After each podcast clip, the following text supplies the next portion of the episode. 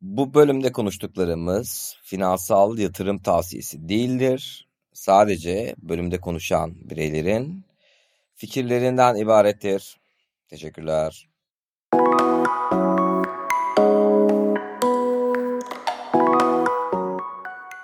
Merhabalar.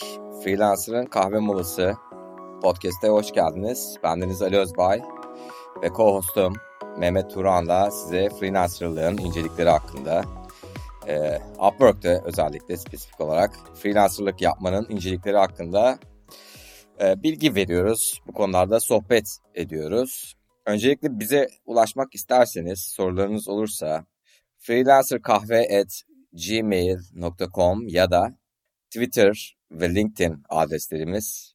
Twitter at 35 mm Mehmet Turan e, yani at 35 mm Mehmet Turan'ın adresi ve ben Twitter'da Oz in the Bay olarak geçiyorum.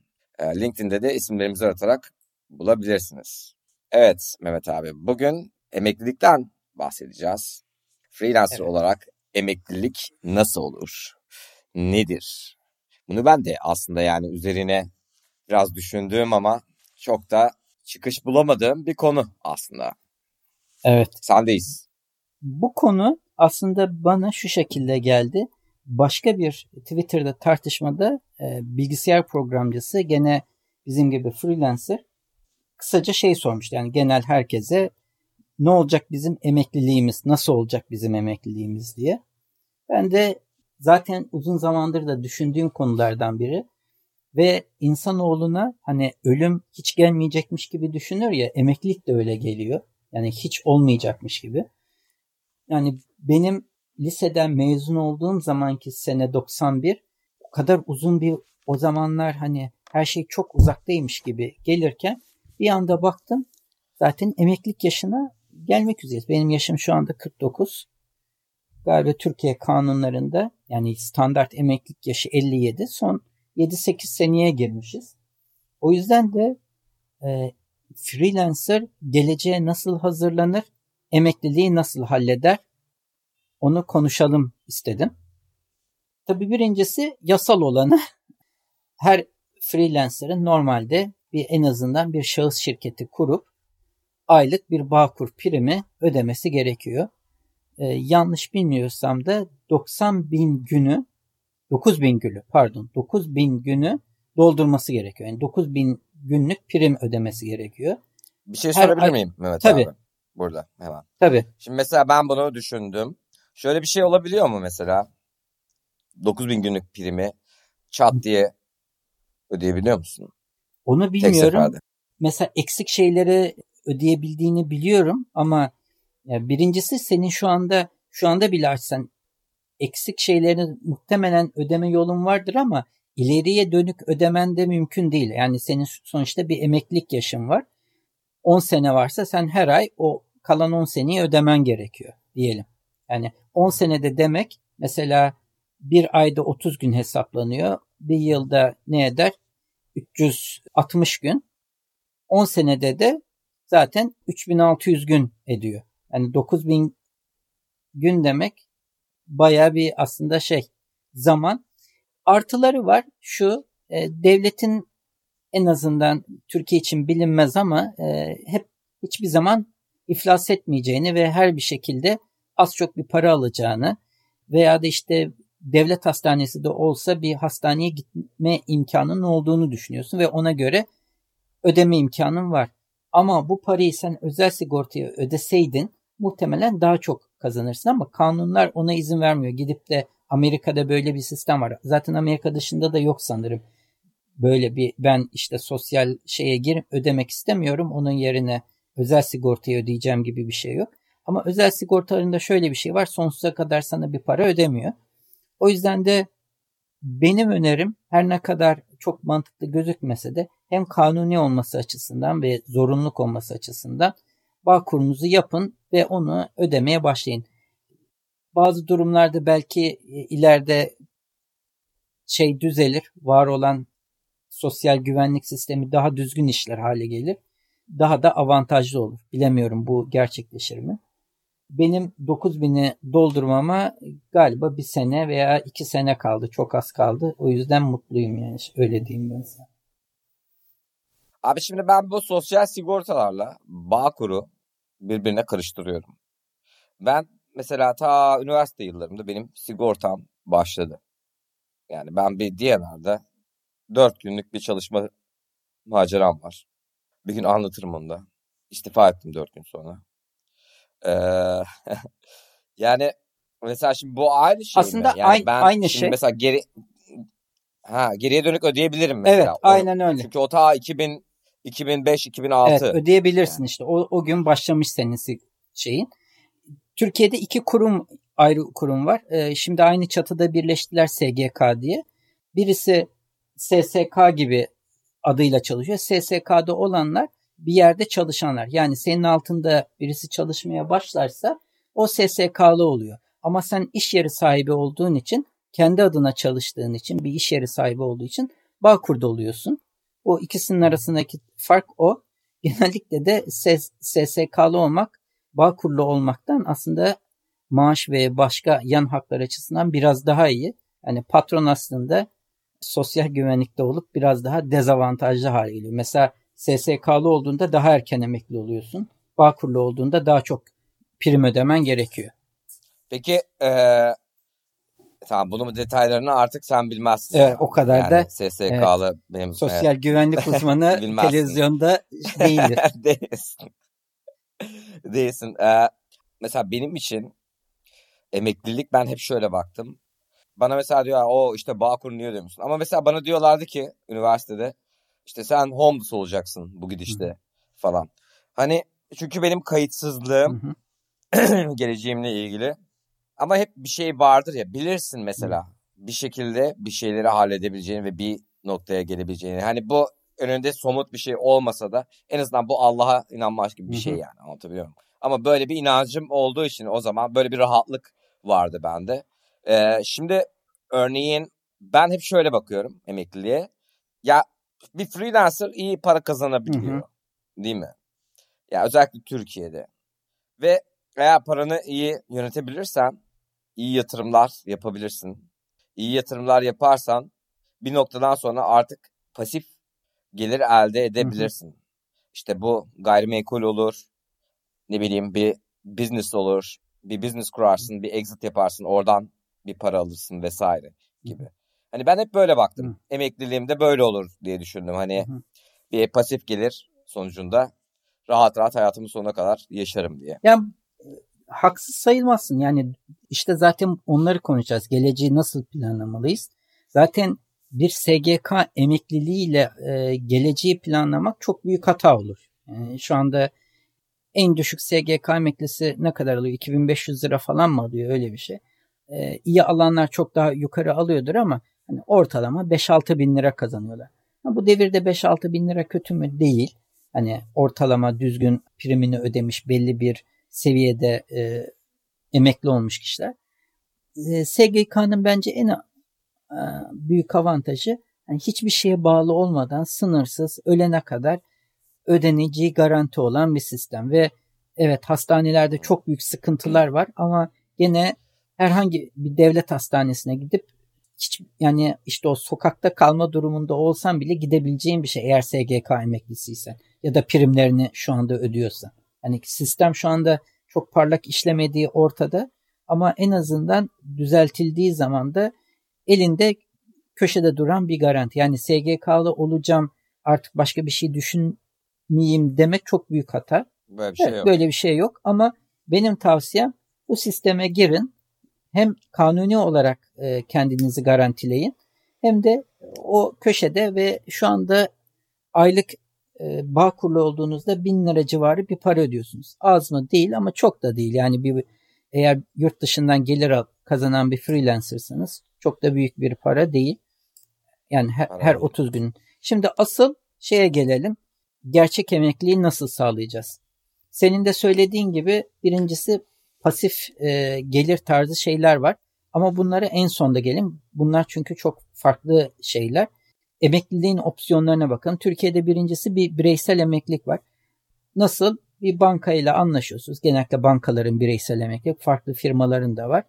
Sizin kredi kartınızdan veya hesabınızdan otomatik belli bir miktarı çekiyorlar. Bu bir opsiyon. Diğeri köşeye işte bir evet şey sorabilir tabii miyim bununla ilgili? Bunda mesela bireysel emeklilikte belli bir miktarı ödedikten sonra belli bir süre hı hı. sana belli bir toplu para veriyorlar. Peki maaş da veriyorlar mı? Şöyle Ayrıca. aslında maaş veya toplu para vermiyorlar. Senin yatırdığın bu paralarla çeşitli yatırımlar yapıyorlar. Hatta sen o yatırımları yaparlarken ne kadar risk almak istediğini de söylüyorsun genelde. Diyorsun ki ben çok riskli yatırımlara, getirisi yüksek potansiyeli olan yatırımlarla ilgileniyorum veya da garanti olsun işte altın al, döviz al diyorsun ya da hisse senedi alan bireysel emeklilik fonları da var. Sen bunların karışımına da karar verebiliyorsun. Burada benim tavsiyem eğer yeni prim almaya başladıysanız ve önünüzde 10 yıldan 20 yıldan fazla bir en azından 15 yıldan fazla bir zaman varsa riskli yatırımlara daha çok düşünebilirsiniz. Çünkü uzun vadede bu tür şeyler daha çok iyi getiri getirir. Kısa vadede risk almaya pek değmeyebilir. Yani önünüzde 5-10 yıl varsa diye söyleyeyim. Ama onlar o paraları yatırıyorlar ve sen yatırıyorsun yatırıyorsun her ay sonunda senden para çekiyor. Senin fonunda bu kadar oldu diyor. Değeri bu oldu, getirisi bu kadar oldu. 10 yıl geçiyor, 20 yıl geçiyor. O parayı sen olduğu gibi tek seferde de çekebilirsin. İstediğin zaman parti parti de bozdurup bozdurup harcayabilirsin. Ama şey değil yani bu. 50 yıl yaşarsan o parayı bitireceksin muhtemelen. SGK gibi hmm. hayatta kaldığın sürece sana para ödeyeceğiz diye bir şey yok orada bireysel emeklilikte. Bireysel hmm. emekliliğin avantajları neler? Devlet bazı vergileri almıyor. O yüzden getirisi daha yüksek oluyor o fonun. Onun dışında sen bir prim yükledikçe belli bir miktarda parayı da devlet o fonu yönetenlere veriyor. Yani sen emeklilik yaşın geldiğinde 100 lira yatırdıysan diyelim ki devlet de ekstradan 20-25 lira koymuş oluyor. Tabii o fonun getir o zaman içinde sağladığı getiri de var. Bir anda o sen 100 bin liralık para koymuş oluyorsun ama o fonun değeri mesela 300 bin lira olmuş oluyor ya da 500 bin olmuş oluyor. Sen riskli bir şeylere yatırdın. Evet. Ama ama Mehmet Hı. abi şimdi şöyle bir şey var. Bu ülkede mantıklı mı böyle bir şey yapmak? Yani sonuçta enflasyon hiç durmayan bir canavar evet. yani. Ve hani aslında kazanmış oluyor musun mesela gerçekten? İşte o fonları iyi incelemen lazım ama aslında bir defa incelesen az çok ne yapacağına karar verirsin. Mesela bazı fonlar var diyor ki ben fon değerimin %30'unu yurt dışında Amerika Nasdaq'taki hisselere yatırıyorum diyor. Hmm. Anlaşıldı. Tamam yani o hem Anlaşıldı. oradaki mesela gidiyor oradan belki Tesla alıyor hissesi alıyor o fon. Sen kendi başına almakla uğraşmayacağın şeyleri o kendi başına o fon yapıyor. O fonun bütün... Acaba ha. şunu merak ettim. Tamam şunu merak ettim. Acaba real estate mesela Amerika'da yatırım yapan fonlar var mıdır? Ben duymadım ama bakmak lazım yani o tür şeye e, yatırım yapan fon var mı yok mu şeklinde. Hmm. Ama yazıyorlar yani ben fonun işte yüzde onunu altına yatırıyorum. Yüzde onunu yabancı devlet tahviline yatırıyorum diyor. Yani ne demek bu Eurobond veya da Amerikan bonolarına yatırıyor. Devlet borçlanmasına yatıyor. Yani onun da getirisi dolar veya euro üzerinden Amerikanca borcunu ödemezse o şey bono patlar ki daha garanti şeyler bunlar. Ee, veya da Türk borsasına yatırım yap- yapabiliyor. Şimdi e, Türkiye'deki aslında bakarsanız dolar bazında hisse senetleri çok ucuzlamış durumda borsa düştüğü için. Hani bu ekonominin ileride toparlayacağına inanıyorsanız yatırım yapılabilir bir durum. Bu diğer zaten konumda olacaktı. Eğer emeklilik fonu düşünmüyorsanız diğer opsiyonda aynı şekilde yatırım fonlarına düşünebilirsiniz. Yani tek tek hisse senedi almak, takip etmek çok zor bir freelancer için. Ben mesela zamanımı o şekilde harcamak istemem. Bankaların gene yatırım fonları var. O yatırım fonlarına bakabilirsiniz. Aynı şekilde emeklilik gibi onlar da yazıyor ama bunların işte vergi avantajı falan yok emeklilik gibi. Yatırım fonunun en büyük avantajı likit bir şey. Yani sen bugün emir veriyorsun, yarın sana fondan hisse veriyorlar. Sen gene emir veriyorsun. Galiba iki gün sonra nakit olarak hesabına yatırılıyor. Yani al sat şeyi daha hızlı olan bir şey. Ama bu kadar likit olduğu için her başın sıkıştığında bozdurma ihtimalinde var. Yani kendinde o şeyi görmen lazım. Ben bunu emekliliğim için yapıyorum. Hiçbir zaman bozdurmayacağım. Ev bile alsam bozdurmayacağım demen lazım. Bu benim nakit param. Çünkü in, e, en büyük benim gördüğüm şey insanlar bir şeyleri yatıp köşeye payıra ayırdığında bireysel emekliliğin şey avantajı o. O kadar dezavantajlı ki diyelim ki 100 lira para koydun. Daha devletin de koyacağı para var ama sen bozmak istiyorsun. O 100 lira 70'e falan düşmüş oluyor. Yani eğer emekliliğin gelmeden harcamak istersin. Emekliliğin geldiğinde mesela 300 lira alacaksın. Emeklilik gelmeden önce bozarsan 70 lira vereceğiz sana diyorlar. O zaman diyorsun ki kalsın o zaman diyorsun. Vay vay. Her halde bozmamaya çalışıyorsun. Hı hı hı. Ama eğer ben yani dirençli... Evet evet aynen öyle. O süreyi 10 yıl prim ödemeyi ve 55 yaş sınırı var galiba. 55 yaşını geçmeyi zorluyor seni e, bireysel emeklilik. Belirttiğim gibi yatırım fonları da iyi bir opsiyon. Hani hep düzenli çalıştığınız bankadan o her ay belli bir miktarda farklı farklı yatırım şeylerini paranızın belli bir kısmını koyabilirsiniz. Zaman içinde damlaya damlaya göl olur diyorum. Abi şimdi, şimdi bu arada sen, heh. şimdi sen yatırım fonu deyince mesela ben bu tarz şeylere hiç kaymamış biri olarak ya Hı. bana mesela çok korkutucu geliyor bir yatırım fonuna e, gidip para koymak. Yani çok büyütüyorum belki gözümde. Çok yani büyütüyorsun. Bunu biraz, bunu biraz açalım Hı. lütfen. Böyle düşünenler çok olacaktır çünkü bence. Ya yatırım fonu dolar almaktan aslında hiç farklı değil. E, yatırım fonunun mantığı ne? Bir sürü kişi var. Senin benim gibi. Diyoruz ki biz bu hisse senedi dünyasından hiç anlamıyoruz. Ben ekonomi mezunuyum bu arada. Yani bankacı arkadaşlarım falan var. Ama ben hiç ilgilenmedim bu hisse senetleriyle şeyle. Bir tek işte dolarla ilgileniyorum. O da e, kazancımız o şekilde olduğu için ne oluyor ne bitiyor'a bakıyorsun. O da günlük yani bugün bu kadar olmuşa bakıyoruz. Geleceğine de çok ilgilenmiyoruz. Böyle ilgilenmeyen kişiler için bankalar diyor ki ben bir ekip kuruyorum. Diyelim ki 3 kişi 5 kişi bu şu fonu yönetecek. Ad, bilmem ne fonu isim veriyorlar. O fonun amacı şu diyorlar. Mesela otomotiv sektörü olabilir. Veya da işte çok çeşitli yani bir bankada sanırım 50-60 çeşit fon olabiliyor. Böyle 2-3 kişilik ekipler yönetiyor. Bazen belki bir ekip birkaç fonu da yönetiyor olabilir. Bu kişilerin işi gücü o fonu nasıl getirisini arttırabiliriz.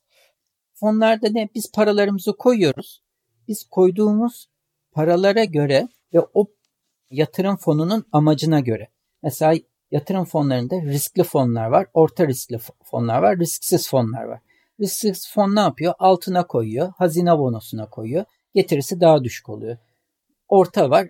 Çok riskli olan ne yapıyor? Hatta ben sana gördüm benim kullandığım banka Yapı Kredi Bitcoin fonu var. Bir sürü Bitcoin farklı farklı coin tiplerini almışlar. Hepsini bir havuzda toplamışlar. Sen o yatırım fonundan hisse alarak farklı yatırım coinlere aslında yatırım yapmış oluyorsun ve aşırı riskli fon diye söylüyor. Adamlar gün boyunca muhtemelen o coin'i satıyor, bu coin'i alıyor falan filan yani. Sen ilgilenmiyorsun. Dezavantajı ne? Sen bu bankanın banka bu işten elde ettiği kardan bir pay alıyor. Diyelim ki %3'ünü banka alıyor. O kişilerin maaşını falan da buradan çıkartıyor. Ama sen her gün al sat derdiyle uğraşmıyorsun senin yerine o fonun yönetimini birileri gerçekleştiriyor. Ve sen bakıyorsun gelecek ay bu ay bin liralık e, bir e, şey e, kripto fonu aldım. Gelecek ayda Amerika teknoloji fonu almak istiyorum diyorsun. Bu sefer de bin liralık mesela Amerika teknoloji fonu alıyorsun. Ne yapıyorlar? Bir sürü kişi o fonda para biriktirince onlar gidiyorlar Amerika'daki işte Apple'dan, e, Microsoft'tan hisse alıyorlar ve o fonun şeyini oluşturuyorlar. Temelini bu aslında Soros falan gibi çok e, bilinen kişiler aslında hep fon yöneticileri. Başkalarından aldıkları tabii bizim gibi bin liralar, beş bin liralar değil. Başkalarının 10 milyon, 50 milyon e, dolarlarını toplayıp milyar dolarlık fonlar oluşturup o fonlarla farklı yerlerde yatırım yaptıklarında mesela diyelim ki e, Venture capitalist oluyor onlar. Aslında onlar hisse bir anda düşün. Soros diyelim ki 200 milyon dolarlık Tesla hissesi alsın bir anda. Anlı da Tesla yukarı. Sonra işte Soros her şeyin şeyi deniyor. Hani karıştırıyor ortalığı. Adamın o kadar büyük bir artık para şeyi var ki, havuzu var ki bir yere yüklendiğinde otomatikman oranın arzı azalınca fiyatlar yükseliyor. Adam nereye gitse para yükseliyor diyor. Öyle bir duruma ulaşmış. Ama bizim derdimiz tabii bu tür şeyler değil. Kendimizi gelecekte emekliliğimizde köşede paramızın olmasını sağlamak. Bu arada bu arada böyle evet. şunu söyleyeyim.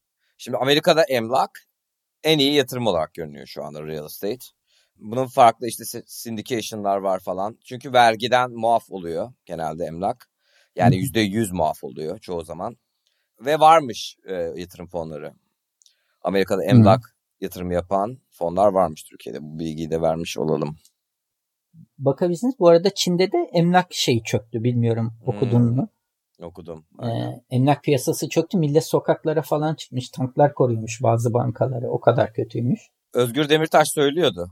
Bundan 8-9 ay önce Çin'de emlak krizi olacak diye söylüyordu hatırlıyorum. Yani. Ee, şu anda başlamış ha. Çin'de o emlak ha. krizi işte. Aynen aynen. Ee, yatırım fonları da bu şekilde. Bunun dışında bizler yurt dışında kazanıyorsanız mesela Payoneer hesabınız varsa yani direkt yurt dışında bir paranız varsa bir Payoneer hesabı gibi direkt yurt dışında yatırım hesabı açabilirsiniz. Hmm. Birkaç tane farklı firma var. Hatta bölüm notlarına sana bir link göndereyim. Onun üstünden e, Interactive Brokers var. Hatta e, o link üzerinden girerseniz direkt kendi hissesini de bedava veriyor hesabı açtırıp ilk para yükledikten sonra galiba. Hani vay böyle vay sana vay. şey gibi böyle 20 dolarlık mı öyle bir hisse Mehmet de hediye sen ediyor. nereden biliyorsun bunları ya? Yani böyle bir şey yok ya. Sen kitap yazmalısın yani. Söyleyeyim ben. Gerçekten Ve nereden biliyorsun? Yani, Çok ilginç. Şu Pioneer olayını nereden öğrendiğini anlat abi. Çünkü benim asıl ilgimi çeken şu anda emekliliğim değil ama bu yani bu Pioneer'le yatırım fonu açabilme muhabbetini? Sizden aslında şöyle e, bizim kullandığımız bu Pioneer sisteminin e, ACH diye para transfer şeyi var. Yani sen e, istediğin bir kişiye Amerika'daki ACH diye onların EFT sistemi gibi bir sistem. Ondan para gönderebiliyorsun. Yani Amerika'nın EFT'si. Ve bu Interactive Brokers'ta hesap açarsan peki bana İstersen senin hesap numaran bu. Sana aynı bir banka hesabı gibi bir hesap açıyor. Benim hesap numaram bu. ACH hesap numarası bilgilerini yazıyor. Buradan bana e, senin kendi hesabına para aktarabilirsin. Yani ne yapıyorsun? Payoneer'den yeni banka hesabı tanımlıyorsun. Amerika'da banka hesabı diyorsun. Tabii ki şey. ACH o yeni account bilgilerini yolluyorsun. Hatta ilk denemeni yap 100 dolarla yap, 50 dolarla yap. Payoneer hesabından Interactive Brokers'a parayı gönder. Diyor ki hatta hemen Interactive Brokers sana bir e-mail gönderiyor. Hesabına para geldi diyor. Daha sonra da sen diyorsun ki hisse alım satımı yapacaksan diyorsun ki hadi bakayım biraz Google hissesi alayım. İstersen partial da mesela Google hissesinin tanesi normalde bir lot 100 tane alman lazım. Ee, yanlış hatırlamıyorsam bir Google hissesi 200 dolar. 200 dolardan 2000 dolar mıydı? Bakman lazım. Hemen iki saniye bakayım kaç dolarmış Google hissesi. Bir anda kendini şey gibi görmeye başlarsın ondan sonra. Hangi hisseleri al alayım? 107 dolarmış e, bir Google hissesi. Yani 100 dolara e, ancak bir Google hissesi alabiliyorsun. Bir e, hissesi bile alamıyorsun pardon. Ona göre işte ya daha değerli de 1000 dolarlık hisseler de olabiliyor. Ama 200 doların var diyorsan partial hisse de alabiliyorsun. Yani bir hissenin üçte birini, üçte ikisini falan da alabiliyorsun. Da alabiliyorsun. Bu da bir opsiyon. Şöyle e, hisse senetleri her zaman çok riskli yatırımlar. Amerika için bile. Ama en evet. azından diyorsun ki ben Tesla'ya yatırıyorum. İşte istediğin firmaya yatırabilirsin. Onlardan hisse alıp ve bu paraları ay düşmüş bugün çıkmış diye hiç dert etmeden çok uzun vade ya 10 sene sonrasını görelim 5 sene sonrasını görelim diye bir iki alıp köşeye koyabilirsin. Bu arada, bu arada eğer hisse yani böyle hisse direkt Hı. almak istiyorsa Hı. insanlar Sanırım Kate e, WhatsApp grubundaki Kate söylemişti bunu. İşte Bazı o, web siteleri o da aynı var. Bu... Hı. Hı hı, aynı hı. aynı mantık mı yine? Bazı web siteleri var. Aynı mantık. Direkt, ha. Ha. tamam devam et abi. Bu, e, bu Interactive Brokers da öyle. Kate'in e, söylediği şeylerden biri. E, firmalardan biri Anladım. zaten. Anladım. Bu şekilde ama dediğim gibi bunlar biraz daha riskli yatırımlar ama daha uzun vadede kazançlı olabilir. Ve işte mesela gidersin bir ay bir tane Tesla hissesi alırsın. Sonraki ay bir tane iki tane Apple hissesi alırsın. Ve köşede durup unutman gereken şeyler. Yani ay çıktı düştüğü düşünmeden alıp alıp köşeye atman gereken şeyler. İşte burada yapılması gereken hiçbir şeye tek başına güvenmemek. Hani bağ kurunu olsun, bireysel, özel bireysel emekliliğin olsun, yatırım fonun olsun, hatta işte böyle yurt dışından hisse satın al. Bunların hepsi farklı. Bir ay onu bir ay onu yap. Ama hepsini dağıt paralarını. Bütün yumurtaları ee, tek sepete koyma yani. Aynen. Aynen öyle. Ve benim gördüğüm insanlar her zaman ihtiyaçlarından çok azını koyuyorlar. Yani koymaları gerekenden çok daha azını. Gençken aslında en kolay konulabilecek şey e, yani evlenmeden önce daha çok para harcıyorum diyorsun ama evlendikten sonra daha çok harcamaya başlıyorsun. Mesela bekarken aslında rahat rahat %20'nin üstünde yani %20 kazancının %25'ini koyabilmen lazım. Hani olmadı %20'ni koy. Yani 1000 dolar kazanıyorsan 200 dolarını bir şeyler yapmaya ayır diye tavsiyede bulunayım. 5000 kazanıyorsan 1000 dolarını koy. İleride evlenince çoluk çocuk vesaire gelince bu paralar biraz azalacak ama hiçbir zamanda %10'un altına düşme tavsiyesinde hmm. bulunayım. E, ve bunu düzenli hale getir. Hep için acıyacak, işte hep bir ihtiyacın olacak, hep bir şey bu ayı pas geçin gelecek ay koyarım dedirtecek ama o yatırımları yapmayı öneriyorum. Bir de senin bahsettiğin pasif gelir olayı var.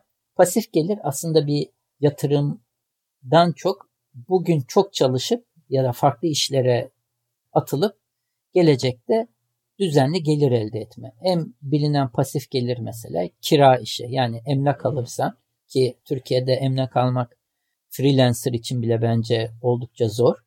Aynen. Ama kira bir opsiyon. Şey olmaz, ev olmaz, ufak bir dükkan alabilirsin ama kiralanma potansiyeli olacak bir dükkan olması lazım. O tarz bir şeyle ilerlenebilir. Bir de şu anda insanların pek düşünmediği, çok da bilmediği şeyler var en bileni stok fotoğraf, stok video. Mesela benim sektörümde stok videolar çekip bunları boş zamanlarında zaman buldukça bunları bazıları full time haline getirmiş durumda. Gidip e, bunları işte Shutterstock gibi yerlere yüklüyorsun. Sen o videoyu çekmek, yüklemek, edit etmek için bir zaman harcıyorsun. Ama bir arşiv oluştuktan sonra birileri satın aldıkça sana 1 dolar, 5 dolar Bazen işte diyor ki o kişi ben bunu reklamda kullanacağım 70 dolar 100 dolara kadar tek bir video satışından para gelebiliyor ve o video sen hayatta olduğun sürece sana para kazandırıyor olacak. Yani sen evet. ölene kadar insanlar onu almaya değer gördükleri sürece öylesi evet. diyeyim en azından. Fotoğraf için de aynı şey. Bazıları mesela eğitim satıyor. Bir defa e, bu Udemy var ve farklı platformlar var. Eğer bir konuda belli bir bilginizin iyi seviyede olduğunu düşünüyorsanız, başka freelancerları eğitirim ya da başka insanları eğitirim diyorsanız, eğitim platformlarından Abi, işte ben buna birebir şahit oldum. Matematikçi iki tane benim John Orr ve Kyle Pierce diye podcastlerini dinledim. 3 senedir, 4 senedir çalışıyoruz beraber. Başladıklarında ikisinin birer web sitesi vardı çok popüler olmayan. Hani matematik dünyasında ama bunlar şey yapıyorlar işte. Hani eğitim sistemini değiştirmeye çalışan, devrim yapmaya çalışan tipler yani. Ve böyle bir community var e, Amerika'da. Böyle daha devrimci eğitimlerden oluşan. Web sitesi yaptılar. Kurs açtılar. Dört tane kurs açtılar. Ben bunların MailChimp'ini de yönetiyordum bir ara. Abi iki senede yani yıllık böyle 260 bin dolar falan sadece kurstan para kazandı herifler. Yani çok iyi para. Amerika'da, Kanada'da da çok iyi para. Çünkü kursu alıyorsun oraya atıyorsun yani. Ama ne yapıyorlar mesela işte podcast yapıyorlar. Sürekli bir strateji var yani sürekli böyle sosyal medya aktif. Sürekli yeni içerik üretiyorlar. Bir yandan podcast yapıyor bilmem ne yani bir sürü şey yapıyorlar tabii ama yani oradan kurstan geliyor para yani. Bütün bunlar hepsi support olarak kursa. Evet. Amaç sonuçta o web sitesine lead getirmek oluyor. İnsanları Yaratma. aynen web sitesine sürüklemek oluyor. Evet, çok Burada mantıklı Türk, yani. Türkçe'de de İngilizce'de de bu pasif gelir, pasif income biraz yanıltıcı. İnsan sanki hiçbir şey yapmıyormuş gibi bir algı oluşturuyor. Tam tersi çok fazla çalışıyorsun ama işi bir defa yaptıktan ve sisteme oturduktan sonra hiçbir şey yapmadan da para kazanıyorsun. Yani işte videoları çekiyorsun, bu eğitimleri hazırlıyorsun, edit ediyorsun, promotion'ını yapıyorsun ve her gün belki yapıyorsun. Ama şu var, sen gidip Netflix izlerken gece yattığın, uyuduğun anda da hala kazanmaya devam ediyorsun. Çünkü sen uyuduğun anda Amerika'da gündüz mesela. O zaman pasif özellikle gelir böyle işte uz- oluyor. Zaten. İşte o pasif gelir oluyor. Sen hiçbir şey yapmadığın yani o anda bir şey yapmadığın halde hala kazanmaya devam ediyorsun. Hı hı. Şimdi pasifliği burada.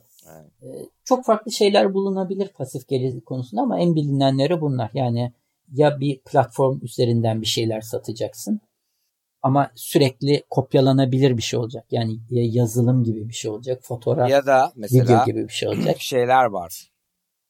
Şimdi şöyle bir hikaye dinlemiştim bir kere yine bir podcast'te. 18-19 yaşında iki tane çocuk meme sayfası açıyorlar bir tane Instagram'da ve 1 milyon tane falan takipçileri oluyor. Sonra bunlardan bir tanesi diyor ki ya diyor işte keşke diyor böyle işte bir çanta olsa çanta o zaman da yok böyle şeyler. Çantadan şarj edebilsen telefonunu mesela. Çantanın kendisine implement edilmiş bir harici şeyi olsa yani. Böyle bir çanta yaptırıyorlar abi. Uğraşıyorlar ama bayağı. Bir sene falan bir sürü test yapıyorlar bilmem ne. Sonra bir şirketle anlaşıyorlar. Ee, ve 5000 dolar bir yatırımla giriyorlar. O meme sayfasını Instagram'daki direkt bir marka sayfasına döndürüyor. Düşünsene 1 milyon tane takipçi ama bam diye bir anda hepsi yani genç kendilerinin yaş grubunda tipler yani. Bam diye bir anda bir markasın. 1 milyon tane insana çat diye reklam yapabiliyorsun ve hepsi hitap ettiğin insanlar. Yani çocuklar böyle 700 o 5000 doları bir buçuk iki senede 750 bin revenue falan çevirmişlerdi. Yani hmm. 750 bin dolara falan çevirmişler. Hani çanta geliyor Çin'den bir depoya.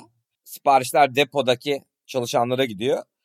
O depoda zaten bir şirket. O depoya bir para ödüyorlar. Çin'e para ödüyorlar. Kendileri hiçbir şey yapmıyorlar yani. Sadece bu baştaki Anladım. proses. Depodan da kargolanıyor şimdi adresleri. Ha, bir ismi var o işin de unuttum şimdi. Çok popüler bir sistem aslında o. Dediğin gibi bu şeyler var. Ben aslında emeklilikle ilgili son şey sizin işinizle ilgili yapacaklarınız var. Şimdi senin ses işin var. Benim retouch işi var. Bir kaç yaşına kadar yapabileceğiz ona bakmak lazım bu işleri. Upwork gibi sistemlerde muhtemelen hesabı kapatmakla bit- bitecek böyle bir şey. Aslında çok kötü bir şey. Yani sen belli bir yere getirmişsin bir yerlere gelmiş ve gün geliyor artık ben bu işi yapmak istemiyorum diyorsun. Ya artık yapamıyorsun ya da yapmak istemiyorsun. Ee, ama bir gün gelecek yani istesek de istemesek de. E, senin ismin üstüne olan bir şey kişiye de devrem demezsin affı kuralları gereği. Şeyde de olsa e, gerçek hayattaki işi de gene birilerine devretmen. Gene kendi ismindeysen bir miktar mümkün ama zor. O yüzden de şimdiden mesela geleceği düşünmek lazım. Birincisi bir sonraki bölüm konusu ajans açma olabilir. Çünkü ajansı devredebilirsin. Hı hı. Bir marka adı altında ajansı devredebilirsin. İçinden sen çıkarsın, ilk devredersin. Sonra ajansı içinden üyelikten çıkarsın. Admin hakkını devrettiğin kişiye verirsin. Ve böylece ajansı birine devretmiş olursun. Upwork tarafında işi bu şekilde halledebilirsin. İnsanlar web üzerinde, internet üzerinde kendi işi mesela benim işim 35 milimetre diye geçiyor. Niye o şekilde yaptım? Onu da vakti zamanda birisi beni uyarmıştı. Bir gün bu işten çıkmak isteyebilirsin. Kendi ismin olan bir işten çıkman çok zor olur. Ya da insanlar çok para vermek istemeyebilir. Yani Mehmet Turan Post Production Agency dersen çok da heyecan duymayabilirler. Ama Mehmet Turan değil de 35 milimetre Post Production Agency'ye para verilebilir şeklinde bir şeyleri olmuştu. Ha, mantıklı tabii. Kesinlikle. Kesinlikle. Bunları da düşünmek lazım. Hatta iş zaman içinde belli yoğunluğa ulaştığınız zaman yanınızda çalışabileceğiniz insanları tutmak yani bulundurmak ve gün geldiğinde hani devredebileceğiniz işi kişileri de bulabilirsiniz. Belki dersin ki bunu sen al devret ama bu ajansı sen yürüt. Hala admin'i ben gözüküyorum ama sana da admin hakkı vereyim. Ben gene yüzde alayım burada. Hmm, mesela. Ben bir sürü şeyler Çok bulunabilir. Çok mantıklıymış. Aynen. Mehmet abi bu ajans olayına bir dahaki bölümde gireriz o zaman. Bugünlük senin de ekleyeceğin bir şey yoksa bu kadar diyelim. Bize Twitter adreslerimizden Mehmet Turan için 35 mm, benim için Oz in the Bay ya da e-mail adresimiz freelancerkahve.gmail.com adreslerinden ulaşabilirsiniz ve LinkedIn grubumuz Freelancer'ın kahve molasına da katılmayı unutmayın. Bir dahaki bölümde görüşmek üzere. İyi günler.